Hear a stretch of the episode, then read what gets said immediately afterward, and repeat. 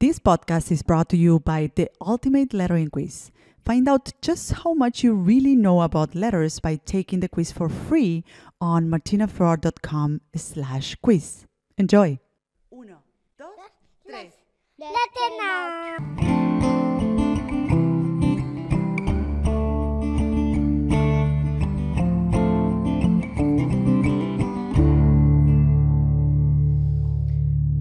Welcome, everybody, to Letter Now, a podcast where we nurture the creatives, illustrators, designers, and makers of tomorrow today. My name is Martina Flor. I'm a lettering artist, author, educator, and the host of this show. And today we will be making a review of the golden moments of the first season of the podcast.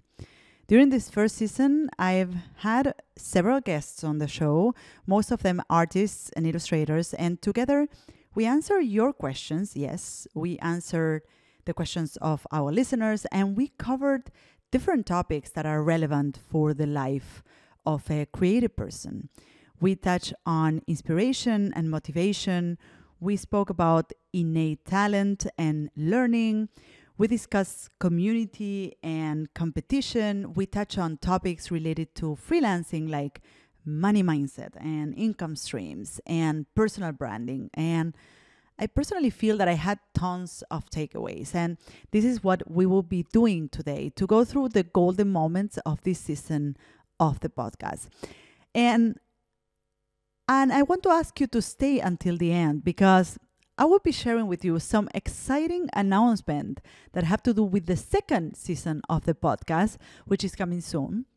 We will have new stuff coming in and and by this I mean not only new guests and sections, but also a new format. And I'm super excited about it, and I'm sure you will do too. So, without further ado, we will dive into the highlights of the first season of the podcast. We will start with a recurrent topic on the first season um, that was how to create personal work. We had a lot of questions coming around this topic, and through discussing with my guests, it is something that occupies or seems to occupy their mind as well, or it did for a long time as it as they were studying. I know it did with me. So some of them discover their artistic voice through the uses of, of a certain technique or a certain tool. Some of them by studying and finding inspiration in vintage art pieces, for instance. Um, and some of them did that or found their creative voice through remixing things from other artists. So Murugaya was one of the guests that had that approach, and this is what he shared on that episode. the style changed, the work changing, you know, um, to be more unique. I was um, making work that I could always reference to another artist. I could always say, "Oh, I really like this artist's work, so I'll put a bit of that in there." And I really, and they were contemporary artists. They were people that were working today, Hmm. and I got some feedback from a few people that said, and the first when they saw the, the work, they would say, "That reminds me of this person." That reminds me of this person. And i started to get very very upset and distraught. And i was really like why am i not doing this? Why am i not getting it right? You know and i, I really gave myself a hard time. And that's when the lesson came in of stop comparing yourself to other people Hmm. and other other artists work. There if you compare yourself to people working today and like you know compare your work to their work and and try and see differences or similarities it is not going to go very well. And at that that was the moment when i realized i needed to change something and do something different and be more unique and you know find a way to kind of make work that felt more like me. So it really was that moment. I think it was 2017 or 18 when I realized that I needed to stop comparing myself to others. And in therapy, they call it compare and despair. Hmm. Um, you know, you you see something and then you're worried that your thing is not as good as their thing, and it's it happens in daily life and it's it's it, all the time. Um, yeah, so it was that realization that I needed to, to stop comparing. And it's interesting because generally artists and creatives, as you can hear from Murugaya himself, strive for reaching that level where they are doing work that is unique and that reflects their vision of the world and that looks like nothing else. And once they find it, once they find that and clients recognize them by for that and also peers recognize them for that um, and they come asking for their unique style. So clients start approaching them because of their unique style. This is where I have found out in throughout this podcast that some of us start resenting that, start resenting their own style because clients come asking for the same thing over and over. And we feel that we have no creative freedom and so on. And this is where personal projects come into place. And lettering artist Ricardo Gonzalez, also known as It's a Living, shared an interesting approach around personal projects throughout the podcast. I, I actually really love the fact, like the, those three questions and, and the order. So um, I think, and I think for everyone, still for me to this day, why do I want to do a personal project? I think at the beginning for me was more about building a portfolio, you know, like because at some point I heard um, you get hired what you show in your portfolio. So if you start putting websites, you're gonna get hired to do websites and illustration. You know, if you want to do lettering, you should put lettering. You should do calligraphy, and like doesn't matter if if it's not for a client. Like ultimately, commercial work, especially for me, is like the end. Like the main thing is to create something, you know. And then that's how I started actually from in college. Like my graphic design portfolio was all personal projects, and I made them. I presented them super. Well, I tried the best to make them look professional, you know, and and well documented and all that. And throughout the years, I keep trying to do the same thing. It still works to this day. It's not like I have it all figured out, but now compared to the beginning where you want to build a portfolio, now when you do have a portfolio, excuse me, what what what do you do because it's so easy to get caught into the cycle of doing the same thing the same thing mm-hmm. clients already know you for what you do and then you you just kind of like get bored you know mm. maybe like you know you have a little bit of hunger of like grow and experiment do something else and it's interesting how ricardo speaks about the idea of okay one once you reach a level where you have your own portfolio and clients come because of that how that can turn into a boring job. And he is using um, his personal projects to keep on feeding his portfolio, but also his own creativity. And I remember that during the podcast with Murugaya, who you listened to before, he he said something really interesting and also he spoke about personal projects but he said something that i will remember which is like one for them one for you. So he would, in his workflow as a creative, he would always try to create something for clients, for commissions, and something for himself. So remember that one for them and one for you.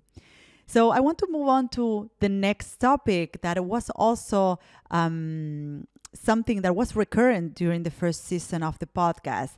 And I discovered that burnout is really common among creatives. And this is due to the fact that because we love what we do, we tend not to put boundaries on, you know, working times and how much we put into a project. So the moment we turn our craft into a job, it is essential to set up some boundaries for yourself and start treating your craft as a real job. This is what Scott Biersack said during one of the episodes around burnout and developing a skill. So I know the burnout can easily happen in that sense because you're trying to um, cram, you know, 10 years worth of experience into a short, you know, one or two year time period. And it's just not possible, you know, like you got to take the time to, um, you know, whether that's like go through some educational program or workshop or whatever and put in the time and the practice to like get to that point. Um, you can obviously get to that point quicker than others if you're very gifted in the matter, of course, but not everyone is gifted. It takes the time and dedication to get to that point. So, um, to avoid burnout, my like sort of my personal advice and experiences have been to, of course, take a step away from the work. Like creatives as a whole um, need that like sort of solitude and alone time to sort of like recharge our batteries in a way. Um, because otherwise, yeah, you're going to hit that point where you're like feeling frustrated or depressed or, um, you know, just kind of uh, having a difficult time, you know, expressing certain ideas or, whatever that situation may be it varies depending on the person. So for me like what i would personally do is go for a bike ride or a run or do some meditation or journaling. Um, a lot of self-reflecting stuff because that's kind of what creatives are. We're kind of in that world to begin with. Um, but everyone's sort of like uh, idea of you know relaxation is or you know uh, some way for you to sort of disconnect from everything, it's going to be completely different. So, like, my idea of that in avoiding burnout is completely different from somebody else's idea of avoiding burnout. So, don't like take this with a grain of salt. Like, my, this is not like the, the tried and true way, but you do need that time to sort of uh, rest and recharge. Um, and I know it's like super fun and enjoyable to like do what you love, but you still need that like recharge time. And I really like what, what Scott said during that episode because I think it's also a reminder of how time is important. Not only the time that you take for yourself and for your health, but also that you are aware that developing a skill and a business, if you are running a creative business, requires time. I know that social media exacerbate this idea that you have to be producing all the time and because you just see others and what they are creating and you feel you're so behind right? And i work with many creatives in my business. I coach many creatives and i see this also as a pattern. The idea that they they need to do it now. They are behind in their uh, journey as creatives right? So i think scott's reminder of hey, you need to give it time. You need to put in those 10,000 hours. You know, it won't happen overnight. And it's just fine to allow yourself some time. Everyone is at different stages of their career and their path as creatives. And I think Scott's reminder of like, hey, give it time. It will happen. But you need to allow that time for yourself and for your craft to develop. And I think this makes a good segue into the topic of social media when we are speaking about the idea of or the perception that you know you're behind when you uh, in your creative work and when you see others through social media you feel that you know you should be doing some work whereas others are producing all the time. And of course that during the podcast episodes we touch on social media which is a topic that occupies the mind of many of us creatives and many of us people, actually. So many struggle with getting more followers and likes or wonder if they should be on Twitter and Facebook and Instagram and TikTok and every new social media platform that is out there. And we don't stop to ask ourselves if that really matters at all. And to speak about this, I had the chance to have Dot Lang, a social media strategist, and I think that the best the best bits of advice she gave was go deep, not wide. And she was encouraging us to use those social media accounts that have or social media platforms that have um, the most impact for our work and makes the more sense to us and that we feel connect connected to. Um, and if that's Instagram, she said, go deep with Instagram and don't spread yourself thin across a lot of different platforms. Now, social media is a topic that came out often during our episodes. We got also a lot of questions coming from our listeners regarding social media. And here's here's one of um, of the memorable bits that I thought was a good reflection around social media from lettering artist Stefan Kunz.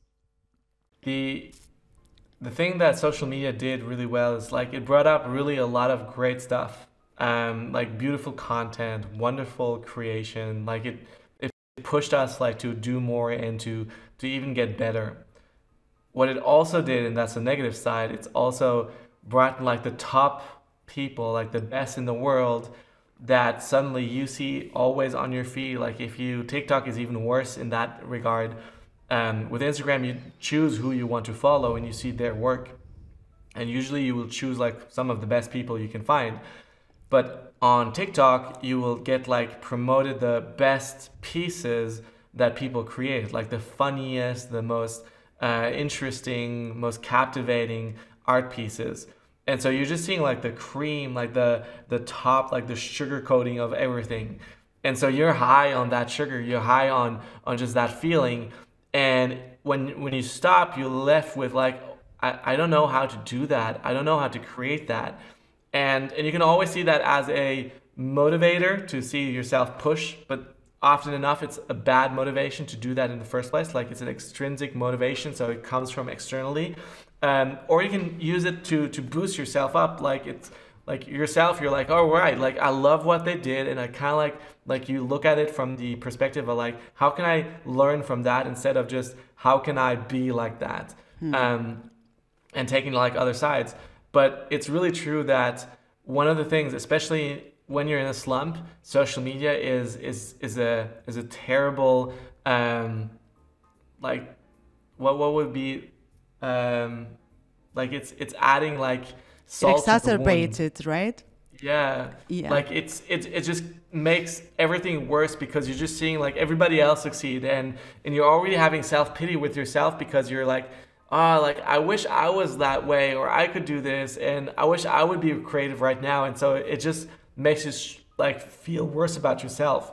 So Stefan has over 500,000 followers on Instagram and it was so refreshing to hear this coming from him before because I feel that it puts the things a little bit in perspective and he also took a little bit of weight down the shoulders of our listeners who may be struggling with social media too.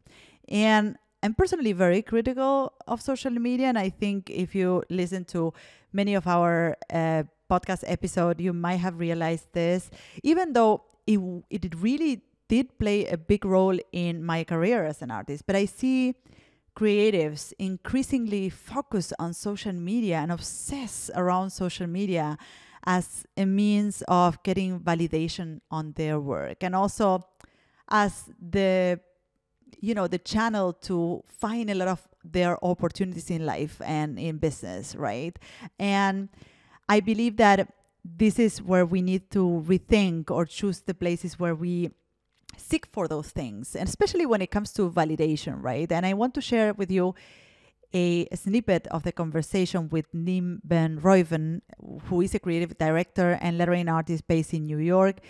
And this was one of my favorite podcast episodes ever. Um, Nim was open and vulnerable. And I would really recommend you to listen to this episode if you want. After listening to this one, Nim shared his thoughts about uh, validation and social media, and this is what he said. On the other side of thing, like the ability to take the brighter moments and let them stick with us, like that's something that we are less and less good at doing as we are more involved in the social media world like you know we could do something that goes absolutely ballistic that people love and are insanely just um, you know supportive of uh, the next day we might still feel absolutely just down in the dumps sad like why do i feel so crappy? Um, it's because we can't hold on to these feelings anymore because we need this constant resupply of uh, serotonin or whatever the the like you know numbers give us just constantly. And i think the social media companies know this they exploit it to no end. They'll keep exploiting it until we find another way of that self validation which mm. i'm starting to feel like only really occurs with you know personal interaction with people. Um, you know spending more time with the people that you love and putting a lot more weight into the interactions that you have to like find ways of being more kind to the people that you love and to like allow them to be more kind to you. Mm-hmm.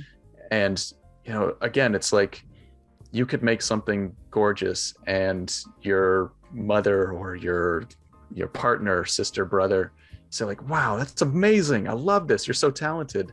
And you're like oh okay whatever whatever and you just like wait for a stranger a complete stranger to validate it to be like oh i need that. That's what i need is somebody who has nothing to do with my life who i'll never meet to like even if it's a celebrity that doesn't care about me like i need that validation rather than somebody who i absolutely trust and care about.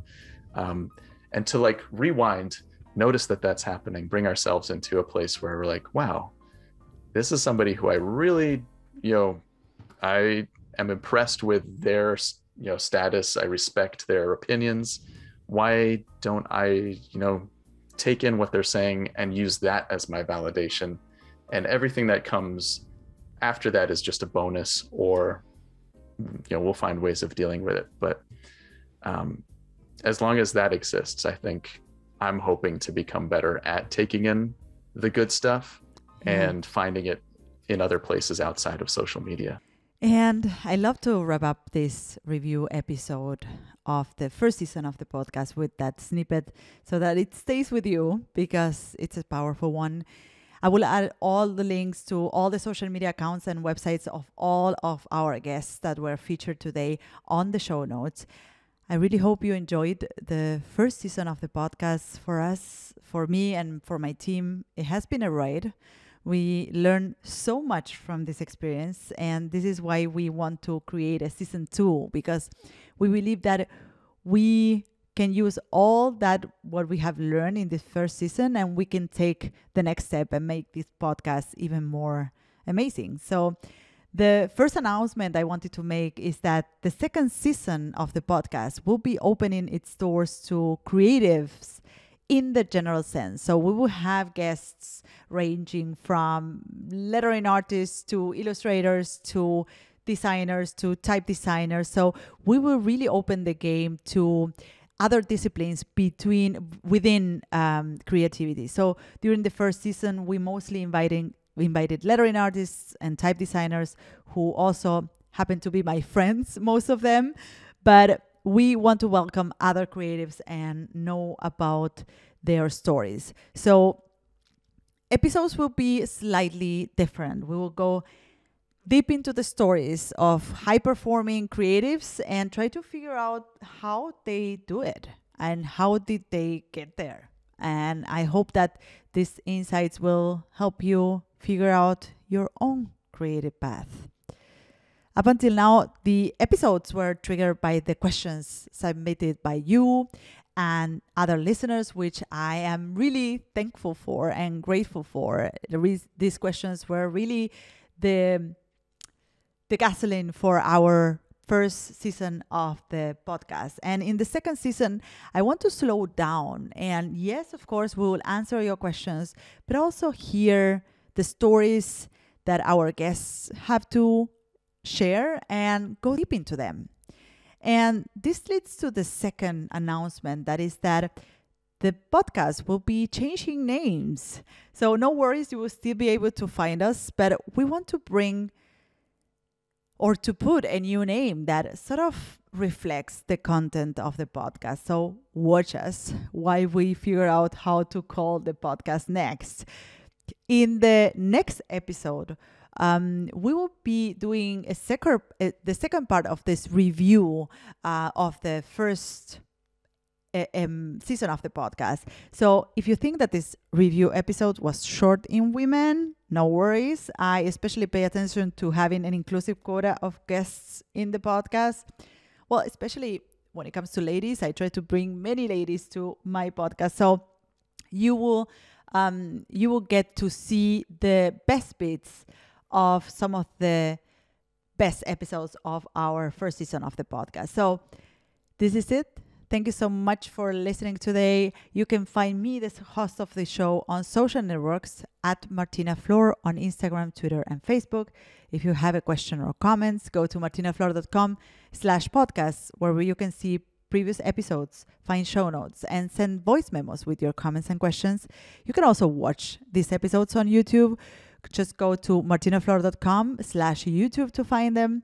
You can, of course, listen to all our episodes on your favorite podcast platform. If you love this episode, subscribe to this podcast. And if you leave us a review, it will help others find us. Thank you all for listening and see you on the next episode of Letter Now. Bye bye.